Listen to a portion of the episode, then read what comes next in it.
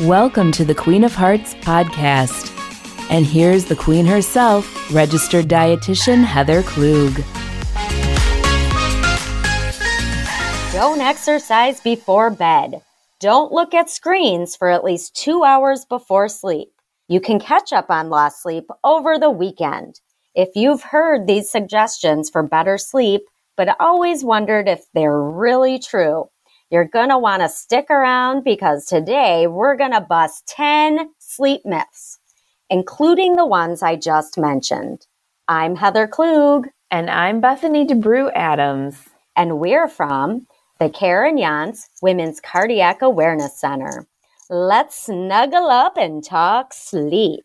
Ah, yes. Sleep is one of those aspects of heart health that I don't think we think about really all that often. And in fact, it's actually an important component of overall health, but we don't give it the respect it deserves. It's one of those things that we don't appreciate it until we can't do it. Or we have several nights in a row where we don't get enough sleep and then we're exhausted and cranky and we miss it and we want it back. Oh, I've never felt that, Beth. I know. You've never come into work cranky and tired. Neither have I. You know, the fact is, and we've mentioned this in previous podcasts, that quality sleep is super important. Mm-hmm. Studies show that short sleep duration or poor sleep quality is associated with high blood pressure, higher cholesterol levels, and atherosclerosis, what is commonly called hardening of the arteries. Oh, yes. We've talked about that many times. Mm-hmm. Poor sleep can also lead to weight gain, developing type 2 diabetes, general inflammation, and increased risk of cardiovascular events like heart attack and stroke. But according to the National Heart, Lung, and Blood Institute, between 50 and 70 million American adults either don't get any sleep on a regular basis or have a sleep disorder. That's a lot of sleepy people out there. Yeah, it sure is. So, this is a good place to start our myth busting mission today because there are a lot of myths out there that have to do with the amount of sleep that adults really need. I think you and I have talked about this because you like to believe that you don't need as much as you probably do. yeah. I, I think as humans, our nature is to rationalize our lack of sleep. Proper sleep takes up a good chunk of the night, and a lot of us would prefer to make other use of that time. Isn't that right, Heather? Um, um, who are you talking about here? no, what can I say? I just know that there's always more interesting ways to spend my time than totally asleep. Well, that brings me to myth number one, and that is most adults need five or fewer hours of sleep. This goes along with the idea that adults need less sleep as they age. Wait, that's not true? It's not. Hmm. Even though elderly folks tend to get up really early, it's usually because they also go to bed early. Makes sense, mm-hmm. right? Yeah. They require the same amount of sleep that any other adult does. And that amount of sleep is between seven and nine hours a night, not five. now, I do have to say, I don't, I've never thought you should get less than five. I know okay. we need more than five. Right. I'm not in that category, even though I may not always get the seven to nine, but yeah. I know getting less than five hours of sleep is not good. I know I can barely function on anything less than seven hours of sleep. And I remember my husband used to work as a machinist and he had convinced himself that he only needed five hours of sleep a night. And then when he got a job where he was working like eight to five, he was like, holy cow, I feel so refreshed. Yeah. Because I'm sleeping like normal hours. And it's kind of amazing. In fact, only one in four million people possess a genetic mutation that allows them to naturally sleep for shorter periods and still wake up refreshed. So that's now, not a lot of those people. yeah. Now that's a mutation that would be really handy to have. Right. Think of all the stuff I could get done. Right. Exactly. Wish I had that mutation. So there's no way I can train myself to do that. Well, it's funny you should ask because that's the topic of myth number two. Your body can get used to getting less sleep. So you're going to be pleased to know that in some ways we can adjust to ongoing sleep loss. Researchers have done studies in which they ask sleep deprived people to rate their mood, sleepiness, and pain tolerance. And these individuals report improvements to their score the longer they go without sleep. That sounds promising, but I feel that there's a but coming. We've been doing this far too long because you know that there's always a but coming. And the but here is that more serious side effects may be masked. So remember a few minutes ago when we were talking about how poor sleep and chronic lack of sleep can cause things like high blood pressure, cholesterol, diabetes. Well, it's also thought to cause elevated stress hormone levels and mood disorders, which mm-hmm. we know mm-hmm. can impact your heart health as well. And interestingly, early research suggests that chronic sleep deprivation may lead to lasting changes in the brain that affect attention and vigilance. Well, that's not good. No. So, if your body doesn't necessarily adjust to a lack of sleep, what about making up for lost sleep? I know I've spent a few Saturdays sleeping in or almost every Saturday, especially when I've had a few nights during the week when I didn't sleep well. Well, myth number three deals directly with that one. And the myth is it's possible to catch up on missed sleep. So, Heather, you clearly feel that this myth is actually true, and you're partially correct. Researchers agree that it's probably possible to make up for a single night of missed sleep by sleeping in the next day. But the problem comes when you've accumulated multiple nights of missed sleep. So all of us, and I include myself in here, who aren't perfect sleepers, accumulate something known as sleep debt. So every hour of sleep that you miss gets added on to your sleep debt. And studies have shown that it can actually take multiple nights to make up for one hour of missed sleep. Uh oh. yeah.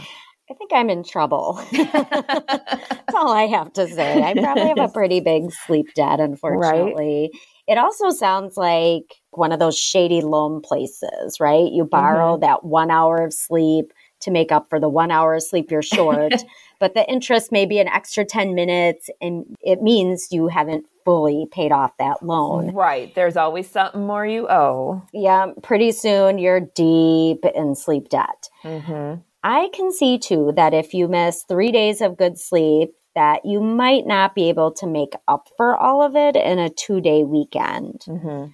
Or you think you can by sleeping really late on Sunday morning, but then Sunday night you aren't tired enough to fall asleep.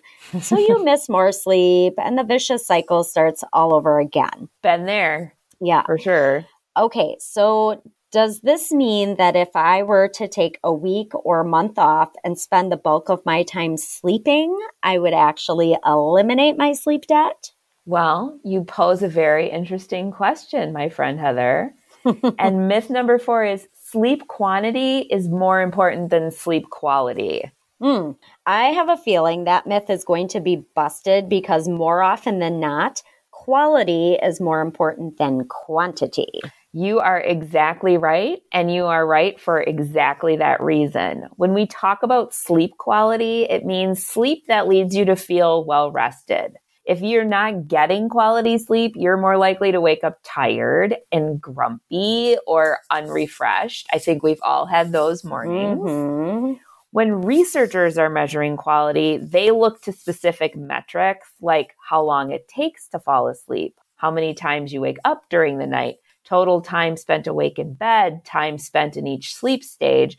So if you're sleeping for hours and hours, you know, like like you would for 8 hours a night or whatever, and yet you still wake up feeling cranky and unrefreshed, you're not reaping the benefits of quantity sleep or quality sleep.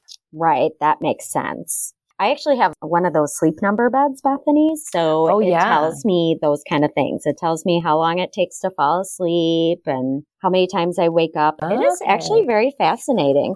I had like a sleep app on my Fitbit years ago. Oh. And I would think that I didn't sleep very well. And then I'd look at my Fitbit information and it would say that I slept well, like solidly. Okay. And I would feel more rested after I saw that. Like, oh, oh maybe I'm not as tired as I think I am. kind of psychological, huh? A little bit, yeah.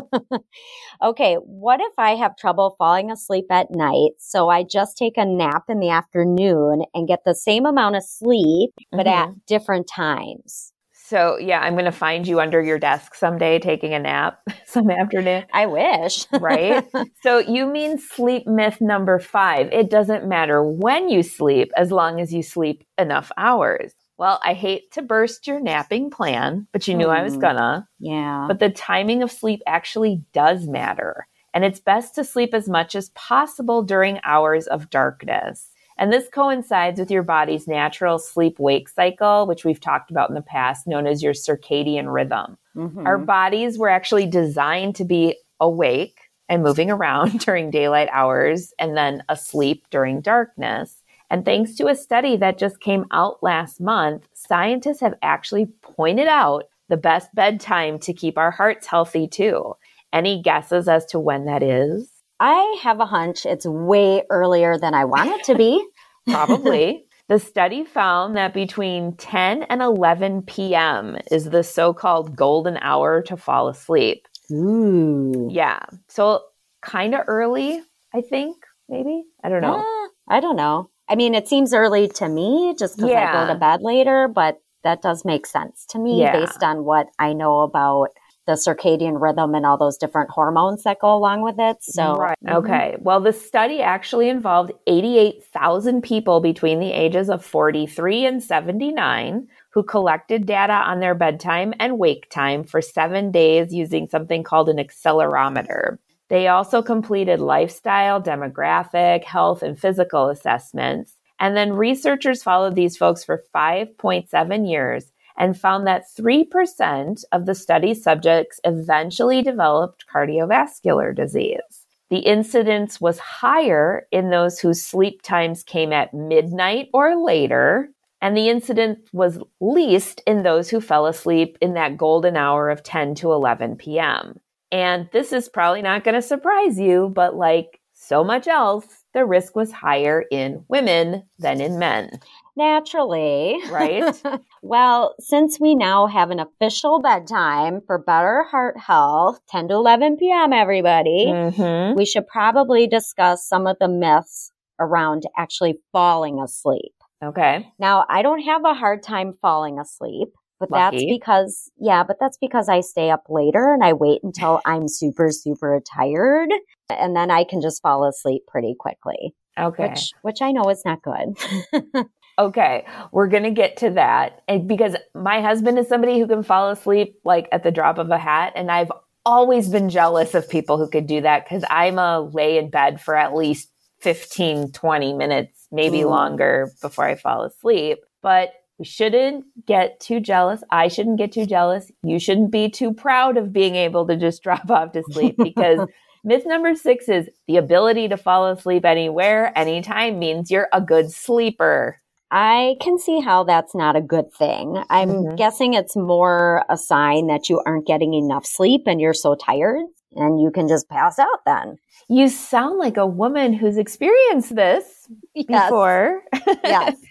so, this could also be a sign that you have a condition like sleep apnea where you aren't getting a full night of uninterrupted sleep. You're having those like micro wakes Mhm. and it's leaving you tired. Yeah. In which case, if this is happening to you, you may want to mention it to your healthcare provider because they might advise you to have a sleep study done to find out if you're experiencing sleep apnea or a different kind of sleep problem and they can fix that. Yeah. You also want to have a regular sleep schedule, which I know I've hammered home a lot on our prior sleep podcast so that you don't just fall asleep wherever, whenever. So, Mhm. I have a myth along this line to bust, and that Ooh. is myth number seven.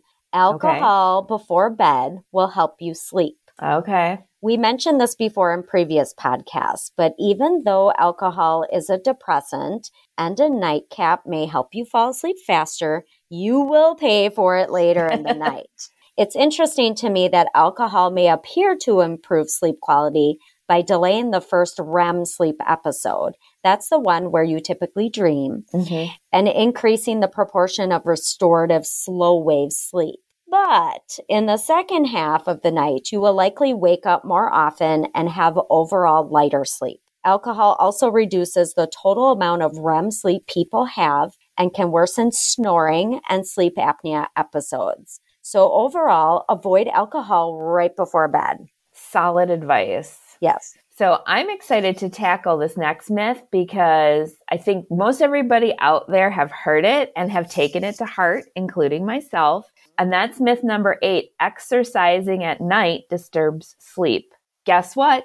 Not necessarily true. Really? That yeah. kind of surprises me. Well, believe it or not, data from surveys and from research indicates that even vigorous exercise at night doesn't usually affect sleep and actually can help many people sleep better.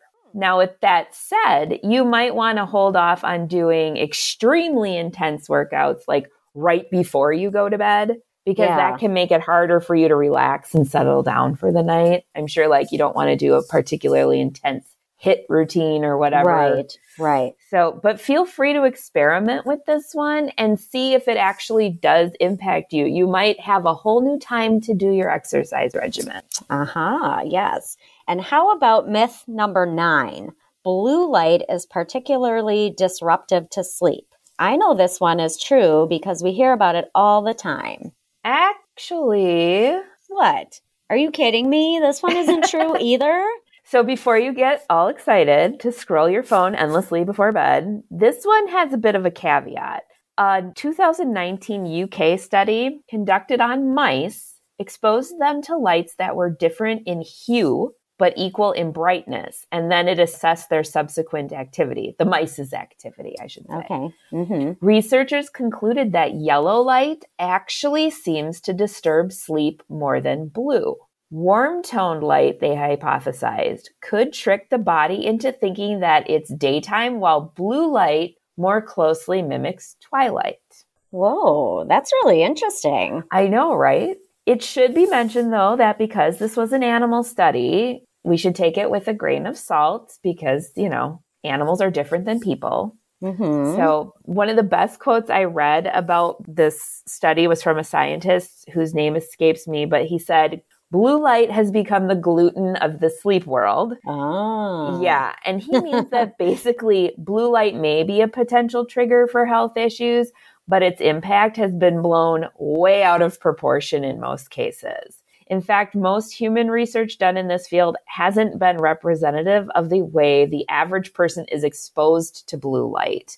Okay. Most experimental conditions actually don't correspond to the average person's day. And even then, they often result in only tiny changes of sleep. I think we want to kind of demonize the devices as much as possible. Yeah. You know, now that you're mentioning that, I actually just came across something. I don't remember if it was from a podcast or an article I read, but it was talking about, I mean, you're kind of right about the blue light being the gluten of the sleep world mm-hmm. because those blue blocker glasses have become so popular. Mm-hmm. And people think they need to wear those like all the time when they're looking at a computer or a screen. And the mm-hmm. thing I read or heard about was that you don't wear the blue blockers during the day. You wear them okay. at night after the sun goes down. Because if you okay. wear them during the day, it's signaling to your body that it needs to start producing like melatonin and it needs to start shutting down. Oh. And you don't oh. want oh. that during the day when no, you're reading no. stuff. but at night, that is when it seems to be more effective. I don't know. That's just something I came across there. So Okay. Don't use those blue blockers during the day, but maybe consider them, you know, those few hours before bed. I still think there's right. slightly some truth there. I think it's true with my phone because TV, I can fall asleep watching TV, no problem. But if I'm reading my phone or looking at my phone, that keeps me agitated longer once I shut it off. Oh, okay. So maybe it's something to do with that. Who knows? Or it could be what you're reading. that too. and now you can get your phones to, you know, you can change it so that it uses mm-hmm. like a different light level. I'm guessing it yep. blocks the blue light a little bit more. But anyway. Mm-hmm. let's move on to myth number 10. So, myth number 10 could be sleeping with a light on is harmless, considering that it doesn't seem to matter much what color that light is, but more the fact that one is on. That's an excellent point. And it kind of goes hand in hand with the one about sleeping when it's dark as opposed to when it's light. Mm-hmm. Even when you're in bed with your eyes closed, you're still filtering some light through your eyelids. And that low light can increase the risk of waking up multiple times through the night, and it may have negative effects on your circadian rhythm. This one is especially important for people working third shift mm. who have to sleep during the day. Getting blackout curtains or a really good eye mask can help a lot when it comes down to cutting down on light. Yes, that's excellent advice. It's always interesting to find out when conventional wisdom may not always be correct, isn't it? It is, but one of these days, I want you to tell me that scientists have discovered that watching TV till midnight is actually super beneficial to my health. Well, that'll probably happen the same day that you tell me that scientists are now recommending I eat two donuts each day to keep my heart healthy. well, so. fair enough. All right. Well, we hope today's discussion helps you start sleeping easier. Do you have sleep myths you want us to debunk? Leave a comment on our YouTube channel. Like what you're hearing? Leave us a review on whatever platform you listen on, and be sure to share us in your social media and with your family and friends. Thanks for listening today, everyone. And as we always say, be the ruler of your own heart. Goodbye. Bye bye.